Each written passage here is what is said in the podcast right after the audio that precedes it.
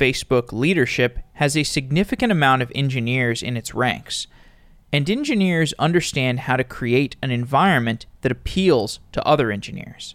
Engineers do not like working on projects that they are not interested in, so Facebook optimizes for matching engineers to enjoyable work. Engineers do not like taking orders from managers, so Facebook optimizes for a collaborative, self-driven relationship between engineering and management. Arturo Bejar was an engineering director at Facebook for more than five years. Arturo managed a team that built site integrity tools, as well as the product infrastructure team, which created the groundbreaking React and GraphQL open source tools. Arturo has a deep understanding of what engineers want from a manager, and this is apparent in the results of the teams that he has worked with. Arturo also cares deeply about the human side of technology. When he was at Facebook, Arturo started the Compassion Project, which looked at ways that technology could help support people through difficult times and alleviate suicide and bullying. Arturo joins the show for a conversation about engineering management, humanity, and the ethos of Facebook. If you're building a software project, post it on findcollabs. Find Collabs is the company I'm working on. It's a place to find collaborators for your software projects. We integrate with GitHub and make it easy for you to collaborate with others on your open source projects and find people to work with who have shared interests so that you can actually build software with other people rather than building your software by yourself. Find Collabs is not only for open source software, it's also a great place to collaborate with other people on low code or no code projects, or find a side project if you're a product manager or somebody who doesn't like to write code. Check it out at findcollabs.com.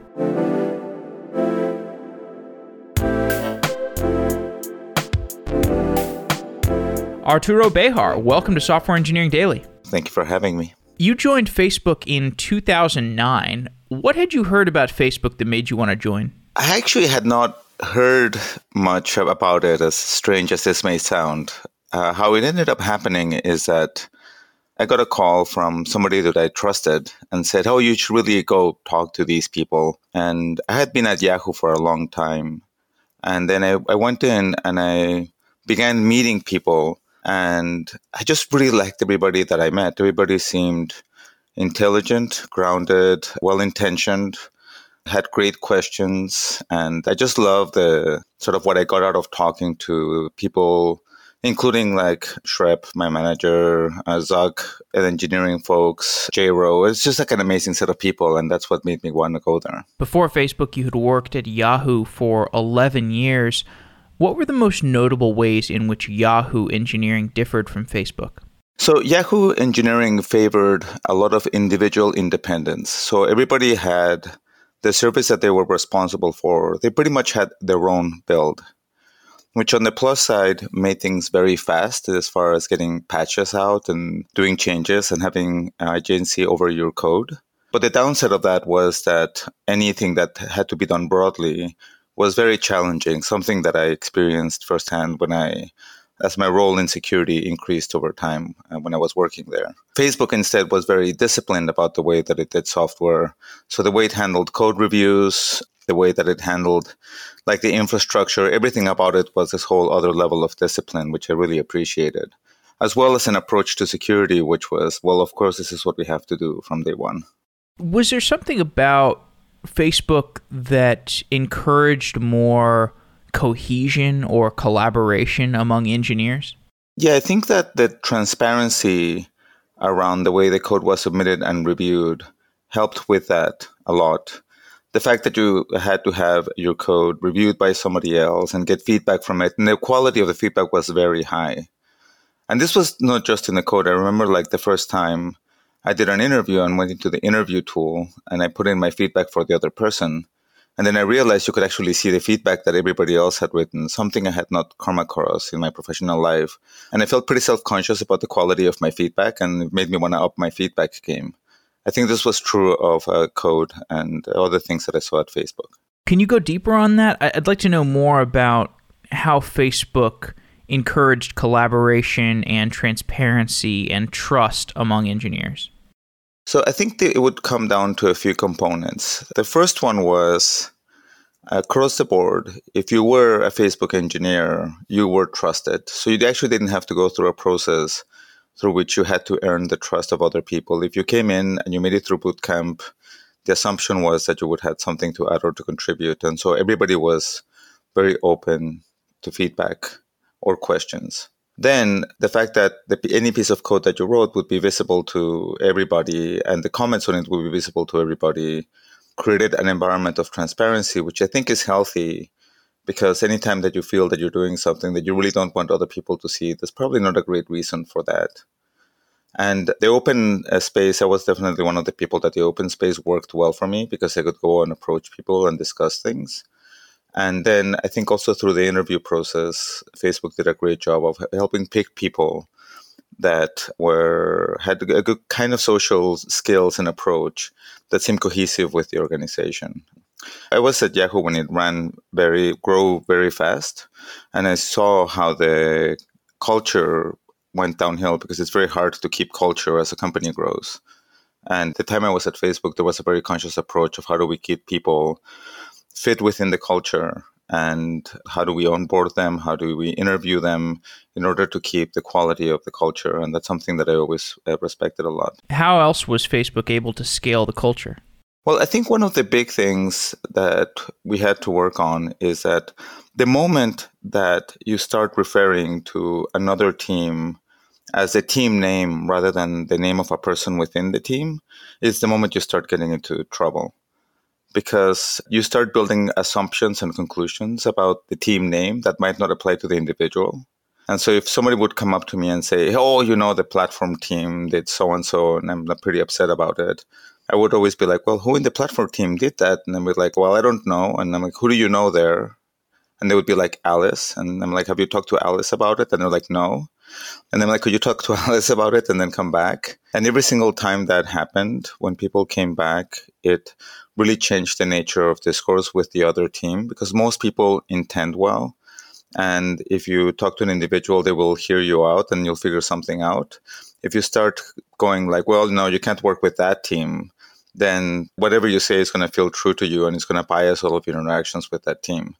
So we worked pretty hard, even as the organization grew quite a bit, to take team names and transform them into individual names and then work with individuals and that really helps a lot when when a company grows that focus on humanizing the other people in your environment that's not just been a focus of your engineering work within Facebook, but that's also something you focused on in terms of the Facebook product. You focused on elements of compassion and how users are treating each other on the platform, it sounds like there's a sense in which you want people to have more human to human, humanized interactions across the internet, both in the workplace and in more social internet functions. Would, would you say that's accurate? Yeah, I think that's pretty spot on. And do you think more generally the Facebook engineering culture was designed to model the kind of culture that Facebook wanted to see in the world? Yeah, I believe so. I think that if you look at the principles of being open and connected, that the approach to transparency, the fact that everybody was approachable, the working, keeping an environment where you could express what's important for you or ask questions, and have access to people that would be difficult to have access to. I think that, that Facebook did do a good job of, of modeling that in the context. Now, I do think that at the same time, there are some inherent challenges to keeping that at both set organization scales as well as in sort of pretty small scale when we communicate with each other using email or social networks. I mean, there's something inherent to electronic communication um, that makes it that it's sometimes tricky to navigate certain disagreements and challenges. And I think that's pretty important work that needs to be to be done right now. I did some of that work at Facebook, but when you sort of see the patterns, you can see those patterns across the board, be it email, be it texting, about how it's easy to get into misunderstandings because of the fact that we're not like seeing and talking to each other face to face or even using voice. This is one thing I like about podcasts is there is something to the vocal tenor. I can gather certain elements of your personality and how you're feeling about something from the dimensions of where your voice is going that would not be present in text and you know you can extrapolate that much further to video and then to real world three-dimensional interactions and you just can can tell that there is so much dimensionality that is being lost in our virtual communications yeah, correct. And and actually, if I may pick on on one of the words that you used just now, one of the things that I've seen in the course of my work is sort of the the, the reference to face to face as real world, and and I've been trying to figure out what's the right language for that because when we did work through all of the issues that people were having through Facebook, or when you look at the at the misunderstandings that happen through our communication tools What's happening now that is very different is that a significant component of our lives is unfolding through these mediums. And so if you get angry at a family member, chances are that part of it plays out through texting or part of it plays out through like a social media with an audience or it plays out through different contexts. And I think that that real world now encompasses significantly electronic communication and face to face communication. But what you said about how when we're talking right now, you can hear my voice. You could sort of interrupt me gently, and you can hear if I'm getting upset. These are all things that are essential for us as humans to communicate and helps us adapt to each other and come to a common understanding. There's, I think, believed good science around like seven signals besides the language that we use to communicate with each other. And verbal, sort of like facial expressions, body language, and Dan Siegel studies this amongst other people. And, and if in the absence of many of those signals, we tend to take text very literally and just black and white. And we don't know anything about really where the person is coming from in terms of inflection. We like to think that we do, but we really don't. And that lends itself to misunderstandings. And so I think it's important to figure out what are things that you can do with voice and video, as you mentioned, that can bring those dimensions back? Because I do believe that once you have those back, people figure out whatever the right answer is between them. You spent time at Facebook building internal tools, that, was part of your work. And internal tools are something that the outside world is not aware of. And Facebook doesn't typically even talk about that stuff as much because it's not like something like like product infrastructure, which you also worked on, where it's kind of deeply technical engineering problems getting solved. There are deeply technical engineering problems, but they're more domain specific to Facebook. That said, there's so much dispute resolution and safety tooling infrastructure that gets built at Facebook, and you contributed to some of those tools. I'd love to get a perspective on how you build these kinds of tools, things like dispute resolution or controlling cyberbullying, these sort of tools that allow moderators and safety staff at Facebook to make the platform healthier? Yeah, I think that there's a, a, few parts to that. I think one part is it is very important to work hard at giving the people on, the front lines of reviewing content the right perspective and enough data so they can make the decision they need to make. And so, one of the most invaluable things that you can do is to have the engineers that are working on these tools spend time using these tools as if they were agents. Because we love to think that we understand and we know these things, and we really, really don't. Every time even as as much as it's a tool that you build and you think you understand and you think you understand how people is using are using it going in and spending a day being customer care representative and doing that like once a at least once a quarter more than one day is one of the most valuable things that you could possibly do The second part of this is that when you do that, you understand two things. One of them is engineers are really good at seeing solutions to problems. And in the process of using the tool, you might find that the way that the person was using the tool and what they think is possible is shaped by the way the tool has been up to that point in time. I remember that uh, there was one time where I was working on like so credit card infrastructure, and and there was a like a second password to access a credit card infrastructure, and the, the we went to talk to people in customer care, and they were talking about the secret password, uh, the secret password, and they had no idea what they meant by the secret password. And I realized that in the process of getting the tools out, I had not giving them like a password reset send link that would make everything like a thousand times easier. but they didn't know that it was possible. They just there was just they, they knew the tool the way they used it. And so when you partner very closely with the people that you serve, and if you're a tools engineer and, and you spend time with the people that are using your tool, then you can find these things that might be like, oh my God, I didn't know. And then it takes you like half a day to write the code for it. And then you push it and then you like massively improve the quality of life of the people working on the tools. Because really, the, your audience in the case of building tools like this is a team, the customer care team that builds them.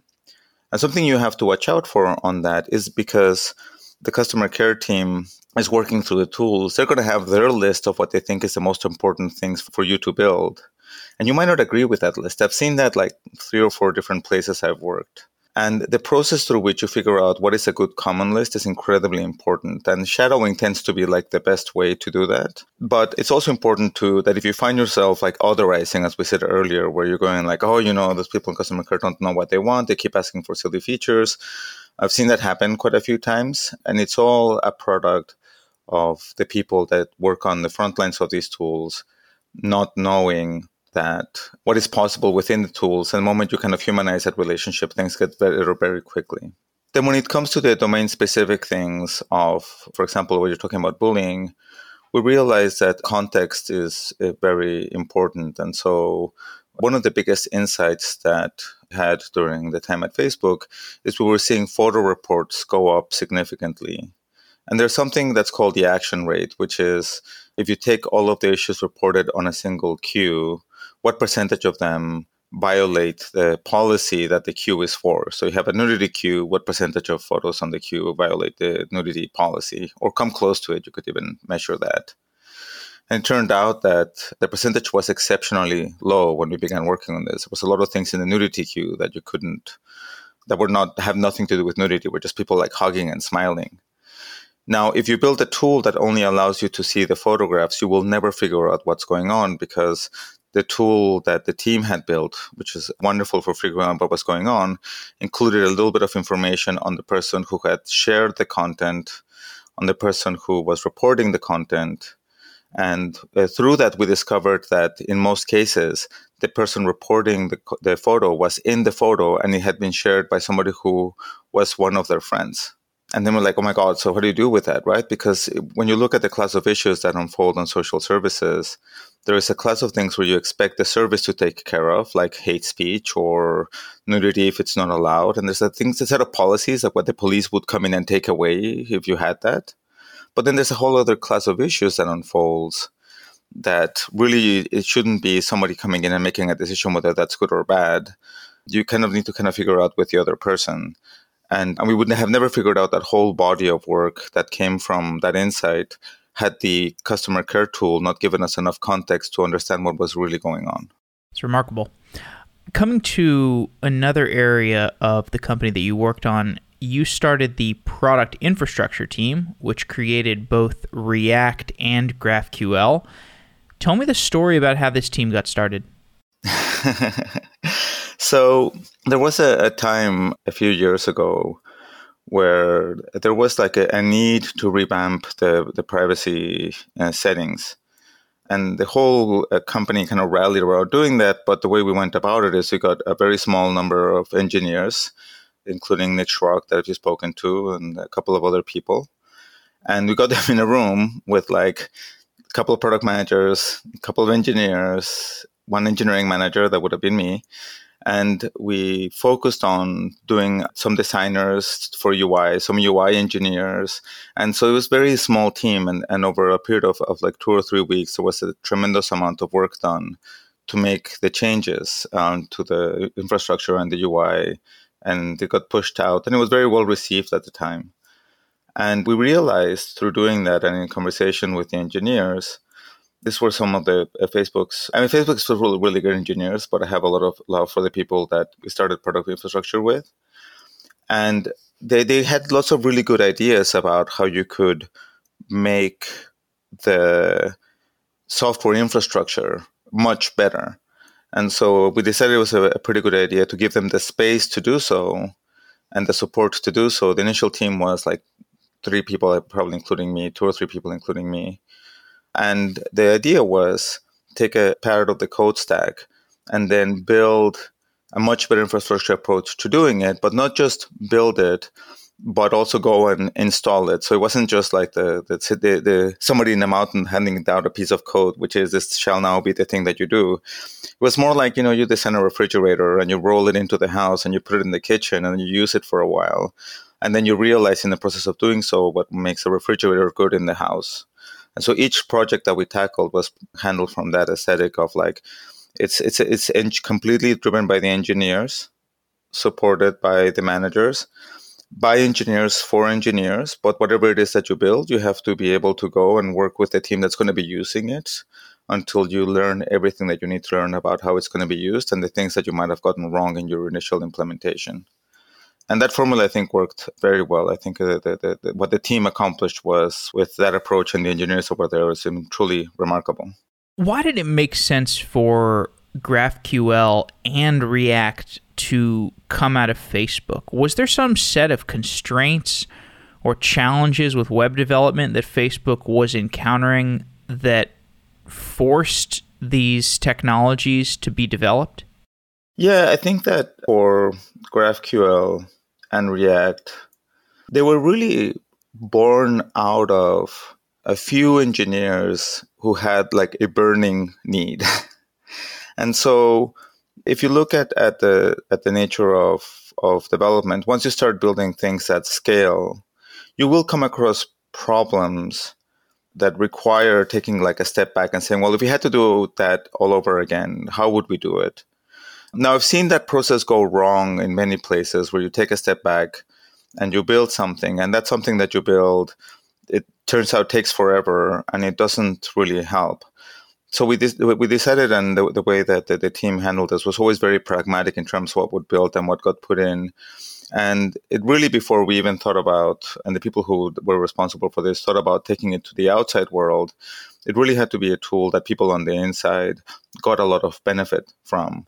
And GraphQL was just profoundly transformative in the way that data was acquired and handled. And the same way I remember sort of talking to the engineers that began all of the React work. And the, the, the common thread between those was sort of a very talented engineer seeing what they thought was a problem from an infrastructure. And then you, as a manager, you basically say, okay, you have go for it. When will you have the thing ready to be first put into something who is your first client that you're working closely with that? And from an engineering manager's perspective i think my job on that was to make sure that the effort was grounded and it got adopted and that the, what was whatever was there to be learned from adoption happened. But i think that the, the all of the credit on what was accomplished there technically really goes to a set of engineers with a strong vision and a culture that supported the adoption of these technologies and the willingness of an engineering department to invest in things that might not be like an obvious return in the short term because infrastructure projects require a whole other timeline and approach of doing things retrofitting a new way to access a database or changing meaningful components of your UI layer is a really meaningful thing when you're trying to get products done. But I think that Facebook and is very good. I want to encourage anybody to make sure that you dedicate part of your engineering budget to that class of issues because it pays off very handsomely in the long term. There's an anecdote I remember hearing a couple times around 2015 when React and GraphQL were coming out. And I think I first heard it from uh, um, um, it may have been when I when I attended F8, and I think I heard it from the CTO, Schrep, and the quote was, "You know, we're working on virtual reality. We're working on drones that are beaming down internet to people. We're working on this social network that stretches across billions of people."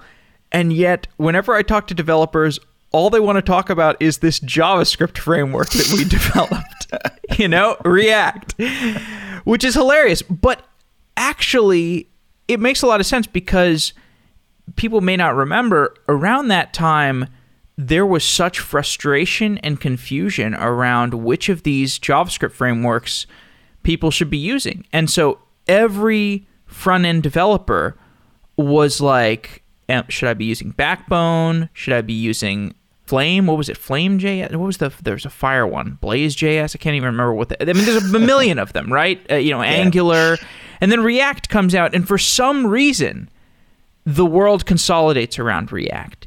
And I was a little. I mean, I was doing a bunch of shows about React at the time, and and to this day, I've been I've been trying to understand what was so different about React. Was there is there? I mean, I know there were a bunch of different engineering issues that it solved. There a bunch of little tweaks to it. But it seemed like it was more about the vision that the team had and the standards that we should have around how front end web development should work. Explain to me your theories on why React was so successful so early and how it's continued to be successful. What what did it do so differently? So my goal as a manager was to create an environment where people would be doing the best work of their lives. And sometimes when you get very talented engineers, they come with a set of challenging affordances that, uh, that, that where, where people sometimes kind of have challenges with communications with other people or they have a, a, very powerful vision and it's kind of hard to bridge that with with the environment that they're dealing with. But ultimately everybody has a vision of the engineer they would like to be and the contribution that they would like to make. And so we can, we can talk about that if you're interested a little, a little bit later about sort of like the management techniques behind this. But i think that the one thing that was true about the product infrastructure team and hopefully other teams that I supported is that you had all of these engineers that had very strong vision about the contribution that they wanted to be able to make to Facebook. It was always in service of other engineers. So that was really clear. By engineers, for engineers was at the heart of everything that we did. And then when you had somebody that had like a really strong vision about what they had to accomplish, the managing challenge was how do you keep the vision grounded so the code starts rolling out and gets put into place? And then how do you help the person see for themselves what it is that they're doing that might be incoherent with their vision of the kind of engineer they would want to be? Like, I want to be an engineering leader. I want to create a piece of code that everybody uses. But when you get back your peer reviews, like there's a third of the people that say, you know, the kind of that person's kind of hard to talk to. If, if you help a person see that and see that from the perspective of the feedback that they're getting, then they realize it doesn't really jive with the vision they have for themselves and they will work very hard and they will own the change of being a better communicator and so i think i can think of everybody in that engineering team that i work with all of them needed slightly different things in terms of the support that they needed in order to be able to do that work. But we did get to a point where i think that the engineers that were working there were doing work that they were very proud of that was very adopted by their peers. And we created an environment where it just stuff was getting cranked out and it was very high quality and it served some very real needs for people who were their clients. And then it went out to the world. And i left facebook i think around the time where all that stuff really started going out into the world and i've been delighted to see what how far it has been getting but i think for me what i really remember was the time spent with Schrock and with other engineers in the team to work on sort of what, what makes you do the best work of your life. And that's the thing that I'm most passionate about or interested in as an engineering manager. What is the role of engineering leadership at Facebook? Supporting the engineers. And is there anything that Facebook does uniquely well in terms of engineering management that perhaps you think other management structures would benefit from understanding? So I think that the philosophy that I tried to have as an engineering manager had a few components to it. One component is the language that you use. I think it's very important to say to to say things like the team that I support versus the team that I manage. I think that the language that we use shapes how we relate to things. And there was somebody, uh, an early Facebook employee, who told me this idea that he didn't believe in like hierarchies, like top down hierarchies that felt wrong to her. That really the, the model for uh, management is one of a tree where like the, the CEO is the base of the tree. And then as you go up, you have branches and you support branches, but your job is to support to make sure that everybody gets the resources they need and at the same time to be able to figure out when when somebody is not working out and then help them transition successfully so I think the first element is being really careful about the language that you're using because if you start talking like my team this and my team that and you start pushing things down, I think you're already kind of like at a, at a disadvantage in terms of what the team is going to be able to accomplish. The second part is that I think it's very important to educate the individual contributors in the team about the responsibility they share with their manager on being supported successfully. And what I mean by that is usually if you if you do have somebody like text the manager, sometimes when you're an individual contributor, your expectation is you know that person knows everything about my life, is making decisions, can solve most of the problems that I have. And that's never the case. I mean, every human in the system has things that they're good at and that they're uh, bad at. So we developed a, a tool that was used in, in, in a number of teams where it's kind of similar like the pulse survey where you ask questions and but these this is a tool where you would ask uh, everybody in the team six questions that are related to their quality of life as an engineer or other role within the team, and it was expressed in terms of their experience. So like, I feel I have enough support to get my work done. And I think I can look up the list of the six and tell them to you. There's, I have a note that it's called Managing Your Manager, where all of this stuff is codified. That's public. And in that context, helping people understand what they should be expecting from their managers is really important. And so they can know what they can, what the kinds of things they can ask for support. You can have some uh, protocols for like conflict resolution, but it can't just be like top down. You do whatever your manager tells you to do a manager has a service that they have to do to the people that they support, and the individual contributors have a responsibility to their manager to make that relationship successful. And so I think when we when we set that up in the environment, the satisfaction numbers were very high and the productivity was very high. But you have to be very open to feedback and you have to create some processes that help you see when something's wrong for somebody. So this set of six statements that I told you about, we would run them alongside every review cycle and if you got somebody that said, well, I disagree that I have enough support to get my work done, then you want to have a conversation with them very quickly. That helps figure out what needs to be changed so that so that is better.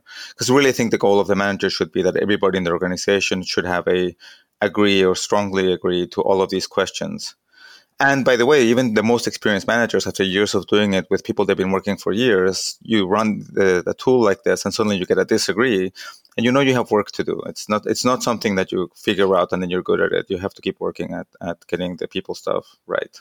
One of the motivations for doing this series of interviews is that I think people generally don't have a perception of Facebook as a company that does engineering that is on par in some cases better or or highly differentiated in in a way that is that is positive from Google, for example.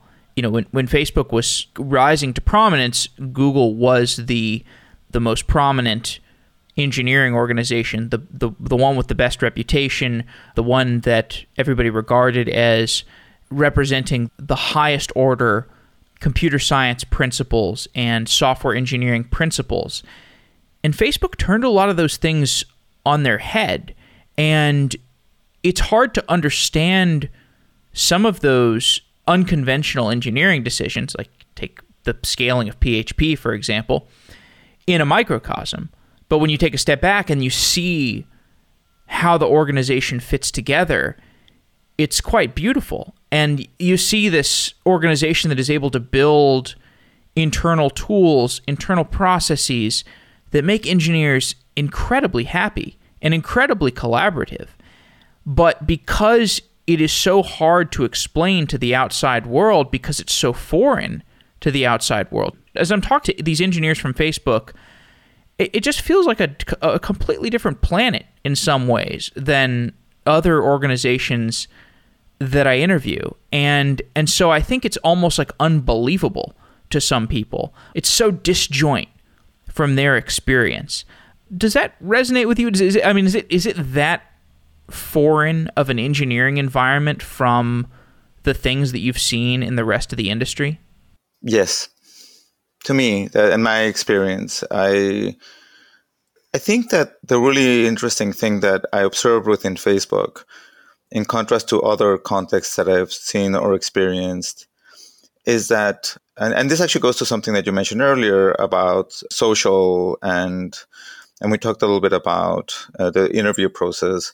So everybody that facebook hired had a pretty good level of like social intelligence and communication and openness. And so you could see it like in lunchtime. You could see it in the way teams related to each other. And it was very important because it's very hard to build a social product that's a service if you're not like a social person and kind of like enjoy connecting with other people.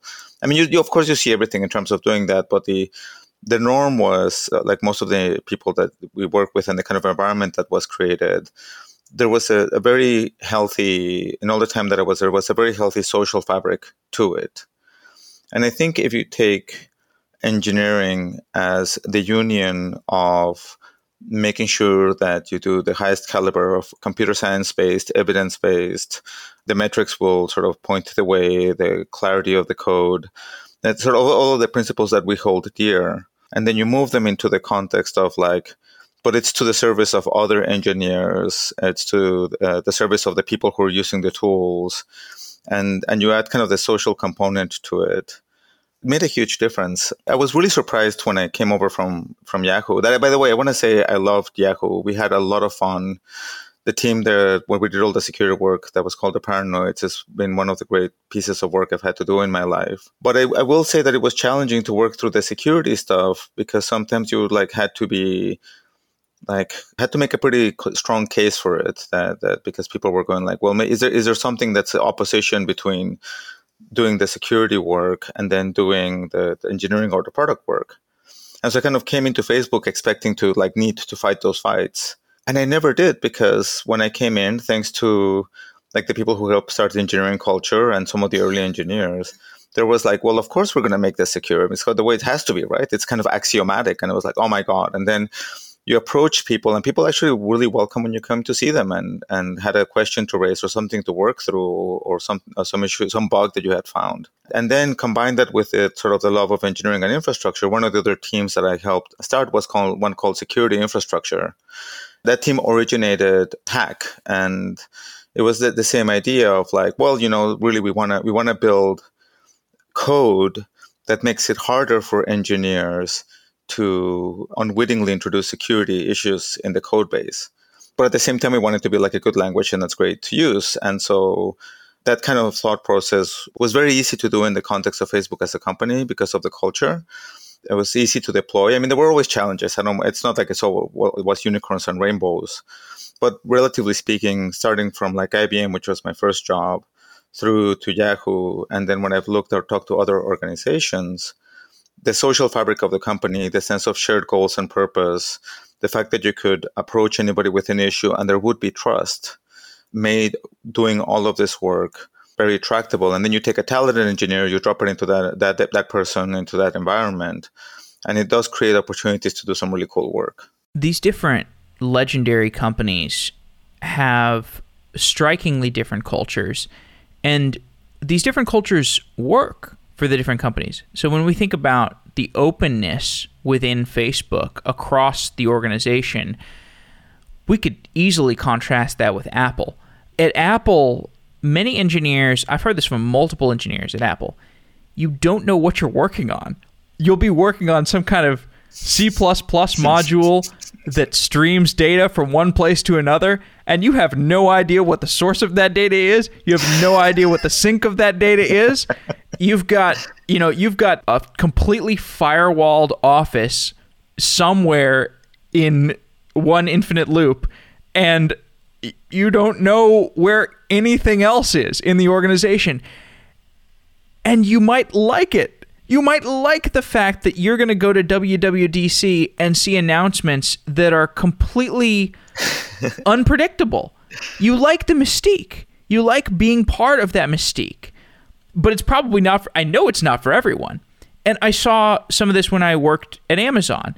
There is, you know, a very different like the alien organization of Facebook even you know I, this would not work at Amazon you know like you know the whole the whole you know you see the the the pride of the monolith when I'm talking to Nick and talking to Pete Hunt and I'm like this wouldn't work at Amazon like I mean as much as I love and respect what you guys are saying I don't think this would work at Amazon. And maybe that's a product of history. Maybe it's a product of the founders. Maybe it's a product of the business model. But I find it so fascinating that these different organizations have different features, and many of these features cannot be borrowed from each other. But that said, I do want to understand what are the things that more organizations could borrow from Facebook, some like principles or are there tools that you think that surprise you that have not made their way into the public domain in some form of a product? Is there, you know, some kind of internal tooling? What can the rest of the engineering community learn from Facebook, and what should they be building to better allow engineers throughout the world to work like Facebook does?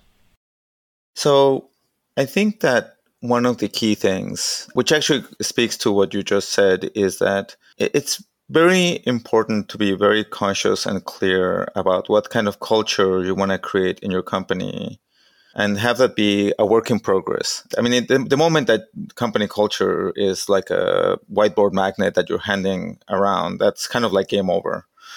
And so I think that every place that you've described that has found success in their own set of practices is like is clear of who they are and they're very upfront about it and then hire the people who like love the mystique of working on something without knowing the context that it's in or values the way that google approaches software development and the decision making and they find that very rewarding. And if you try to be all things to all people it gets like pretty messy. And so i think one part of it is just like be really clear about that now i do think that one of the things that facebook did uh, culturally which is less on, on the tool side, is bootcamp. And so anybody, no matter who you are, how senior you might be, how, what double major you come in, you come in and no matter if you like wrote 27 PhDs and 15 books on the stuff, you go in and you spend like a number of weeks fixing like CSS is the first or like HTML is the first set of bugs that you get.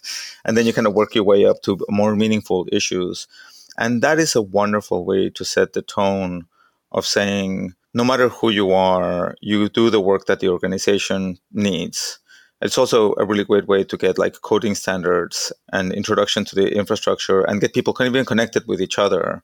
And so I thought that the way Facebook did Bootcamp was one of the best things that I'd ever seen. And I could not encourage enough other organizations to have this kind of more deliberate onboarding process that helps somebody go into the organization. Because most people when they start at a new organization what they're going to try and do is take whatever made them successful in the previous organization and try to apply it to the new organization.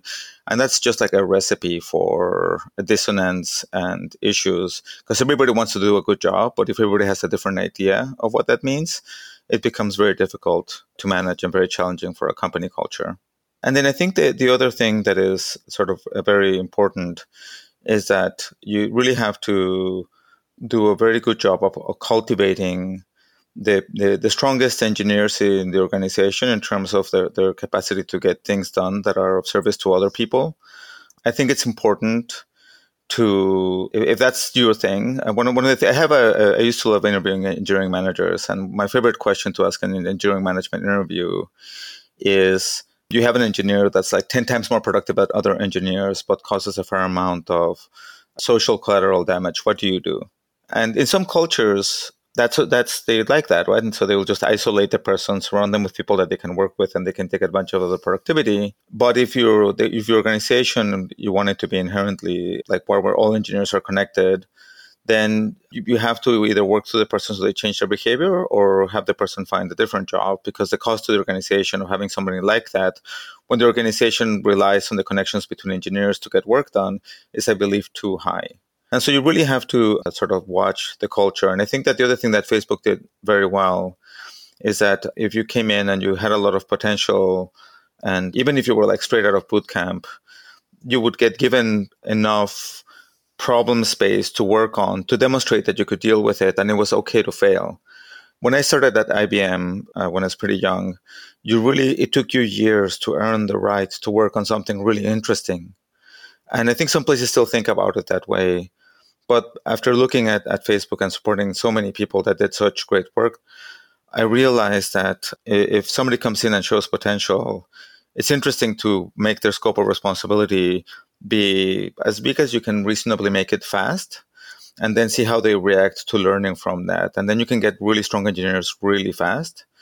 Uh, but it does require a good feedback process. And so I think, again, most of my lens on these things is through people more than tools because I mean the teams that I supported, the site integrity with all of the spam prevention technology, which is incredible, uh, security infrastructure, product infrastructure, the tools teams, all these things did really wonderful technical work. But I do believe that at the end of the day, all of this is made possible by the engineer who's writing the code. And the responsibility of the manager is to figure out how to support the person in such a way that they can do that. And they become aware of the things that they're doing that are counterproductive and then so they can choose to work on them because if you're a manager you're telling people to do something and they're not putting to what you're telling them to do it's that, that never works it, it, it, it yields like a month of change if you're really lucky one or two months of change if you're really lucky but the only meaningful change that is going to make somebody a better engineer or a better contributor is going to be a, a, complete sense of ownership about what they need to be working on and a shared agreement with their manager that if they do work on these things what is it that they can expect from that i watched this interview that you did with Philip Glass, and it brought to mind actually another interview I did with the Netlify CEO who who comes from a musical background. He studied, I think, like how to how to be a conductor basically, which is kind of amazing because now he's running like an infrastructure company and he's he's been like he's directed groups of musicians before, which is amazing. I think there is there's some similarity between managing an artistic group such as musicians and managing software engineers because they have this impetuous element, they have this emotional side, they have this highly creative dimension to them if you're if you're talking about really good engineers. And then there's also this the similarity between music and writing music where you have these patterns and layering elements and these units of abstraction and this ne- necessity to see the bigger picture as well as to see the microcosms. Uh, this is evident in Philip Glass's music as much as as anyone's. His his music is highly patterned and it has this programmatic feel to it. In your conversations with him, did did you notice any similarities between how he thinks to how a programmer thinks? Oh, absolutely. I've been talking to him and working with him for a few years now.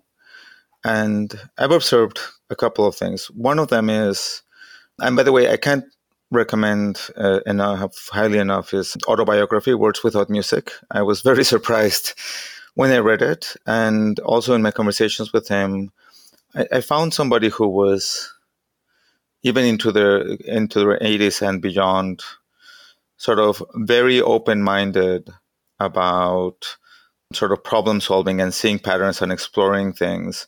And so letting in different kinds of music, different disciplines has always been a part of the work that he's done. Somebody who's been very disciplined. So he, he has a, a time of day every day where he sits down and, and composes. And when he was a young man, he didn't want to wait for the great moment of inspiration to hit before they did all of the work. He he trained himself to be like, okay, each day at like 10 a.m. I'm to sit down and I'm to train my body and my mind to be able to consistently write music. And I always like really respected that. And then his music is, I think, as you flagged, a lot of about like finding patterns and exploring them and putting them into larger structures using, in, in his case, uh, the language of, of uh, Western music. But the other thing ab- about him that's really fascinated me is that he puts together, there's a festival that he does in, in Carmel and Big Sur once a year. And for that, he brings artists from different disciplines. It's called the Days and Nights Festival. And he brings artists from different disciplines. And I watch him do that. And he is masterful at giving space to each of the artists to bring in their vision or whatever their ideas are for the music. And so he gets like the first time you see a Gambian kora player play with a Western harp on stage like ever. And it does all these crazy combinations like that, that are really interesting. And he, when he brings these people together, he does a combination of like bringing in people who are pretty good about like taking feedback and doing that, but at the same time have a strong creative vision. But then the other thing is he gives them a ton of space to express and play and explore and he controls the, the boundaries very gently. So if sometimes an artist starts doing something that really is like way out of whack with sort of what everybody's trying to get done, he comes in and very gently goes like, yeah, you know, you could probably like do that like a little bit less, and he does it with a very light touch, and that way you he can get like, I've seen this in in, in other concerts, like he can get Patti Smith playing with like, and, and there's like Iggy Pop and Blondie and then there's like forget other bands. Just name the, the, the like a, a weird, the weirdest combination you can think of and then gets them on stage together playing in a way that's harmonious and everybody gets along and has a fun time doing it even though all of these people are very intelligent and driven and powerful. And i think that and, and would easily derail the process i think in an in a different kind of, of context. And so, yeah, so I have a lot of respect for for Philip and the way that he works, and I see a lot of parallels working with him from what I've seen from some of the uh, most effective engineering managers that create teams that get a lot of really wonderful work done. Last one or two questions. What will the Facebook product look like in 10 years? So I think that that real life is something that plays out across the interactions that we have in person or face to face and all the services that we use. And when we are in person or face to face, we have developed a set of social norms and conflict resolution tools. And these are a combination of uh, things that have evolved and things that we've uh, sort of learned through the communities that we're part of that help us get along. There isn't a context in the world where you can just like like can you just come in and say whatever's on your mind because it's important to you. Well i mean there's a few but like for the most part if you're at work if you're at dinner if you're hanging out with other people there's kind of like a like a social contract that you play by that is not enforced by the police or by other entities because it's just kind of like the social norms of the groups that you're in. When I look at uh, services right now, I think that there's, in most of them, not all of them, there's an absence of these kind of social norms in a way that is negatively affecting the nature of discourse. Uh, if you look at like how, for example, the Marvel subreddit works, in that context, you see that there's a community, that there's a set of things that the mods enforce, but then there's a set of things where like you make a comment and somebody goes like, yeah, you know, this is really not the place for that. And people go like, oh, okay, I didn't mean that. but that's not present in other contexts. I think like the, like the main Facebook product or Twitter or other services like that because they, they haven't yet kind of built the mechanisms that help us give feedback to each other to create the social norms that make the spaces feel safe to us. And so I think uh, my hope is that one of the things that I, that I see is that when you're an engineering company and you have a set of issues that you deal with, your first go-to tool is engineering solutions. So if I have content that I don't want on the network, my first reaction is going to be I'm going to go build a classifier that's going to flag that content and downrank it or or disappear it. But when you do that, how do the people that are writing content learn to behave differently? So there's some really interesting work done right now, for example, by Instagram, who they did something that as you're typing a comment, they have a classifier about whether, based on their experience, that the comment is kind of aggro and then they nudge you and they go like, well, you know that that could be kind of aggro. Would you like to rephrase that in a way that respects the agency of the person writing the comment? And then people would be like, oh wait, I didn't I didn't mean to write it that way. Yeah, you're totally right. Thank you. And then you kind of write it a little bit differently. And so my hope for Facebook 10 years from now and for Twitter 10 years from now is that, and as much as they're working on what you could think of of technological, straight technological solutions, where it's the computer making the decisions about these kinds of things, about what might be harmful content that you stop on the network, that they invest equally in solutions that help sort of humans develop norms with each other in a way that's respectful, that makes those environments feel safer. And I said there's a couple of really wonderful examples of that. But I don't think there's really any place in the world other than some of these services where you just go in with a group of friends and you say whatever your political thing is completely unfiltered. and the, the way that it unfolds right now is when, when I was working on the on the reporting stuff, this was my favorite finding in all of the time that I, that I was at Facebook. We asked people whose content was reported what their intention was with sharing it. And we ran this study like four or five times using different questions. And every time we ran it, it came back as 90% of people had positive intentions sharing whatever it is that they had shared. They thought it was funny. They thought that it was important for their friends to know. They, they, all these things would come up. And only 10% would be because they wanted to be provocative or like more malicious intentions, which, you know, humans, they happen everywhere. But that 90%, if, if what you do is you write something that's important for you because you're upset about it or you're activated, and then the only affordance that you easily have is to like or say you're angry, but in front of all of your other friends or comment in front of your other friends. It just if, if it's really interesting when you take these circumstances and you move them into a room. Imagine you're in a meeting with a lot of people, and somebody says something that's upsetting to you. How will it feel to you in front of everybody else to say, you know, that actually kind of upsetting to me?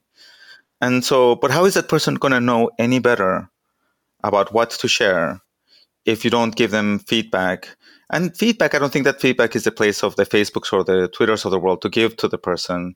I mean, I, I really believe that, and I saw this in all the work that I did, that as long as the feedback is presented respectfully, people go like, "Oh, I didn't realize. Thank you for letting me know," and then you both people learn in the context of that interaction. So I would love to see, in terms of like conversation health or social norms, or even as the election is coming up, what is the work that you do to help people really become aware of the impact they're having on each other so that they can develop the social norms that make the spaces like feel good to be at. Because i think if you ask different people they'll tell you that some of these spaces oh you know there's too much politics. It makes me really uncomfortable. Because the one easy tool that you have right now is you can comment in front of your friends or you can turn away. And i think that's the, the, the solution of that class of problems is essential to that class of applications over the next 10 years. And there's some really wonderful science and other things in other contexts that you can learn from because we as humans have figured out this with this out with each other. And we're still working on it clearly. But there's really wonderful science that you can use that about what does work. That once you understand that you see how how we're in a world that is feeding us things that divides us. And then the communication services or social services kind of play into that in a way that's not what they intend, but it's kind of a little bit inherent to the to the tools. But there are solutions to be had, and I hope that they spend the uh, time working on that. I love so much about what you just said. This is another one of the motivations for doing these interviews is we have an opportunity to build something that is almost like the Tower of Babel in some ways, or, or I, I, don't know if that's maybe the Tower of Babel is, that was in opposition of uh, I don't remember the biblical history, but anyway, something that unifies us uh, as a global society and and in a very productive way. And people want to be unified. There are people that want to be unified. Yes, there are people who want to be in their own sectors, but there are also people who want to be unified. I see this on a daily basis because engineers who listen to the podcast, whether they are in Africa or India or Pakistan, they connect with me and they are interested in communicating. And sometimes they connect with me on LinkedIn and I see people in Africa, for example, and their names are in all caps. And I'm like, you know, this doesn't really bother me, but like I'm just thinking like do you know this is kind of a red flag for people when they see a name that is in all caps and they probably don't know that you know they have no idea you know as we become a more internationalized knowledge workforce as we should this is a kind of thing that that absolutely matters it's very important you know we have a number of open source projects that we work on the software engineering daily open source projects and there are many people in India who want to come and contribute to these projects. They want to contribute free code. They may be an engineer with 16 years of experience. They work on virtualization technology in India, and they want to come and contribute to the repository, the Software Engineering Daily open source repository.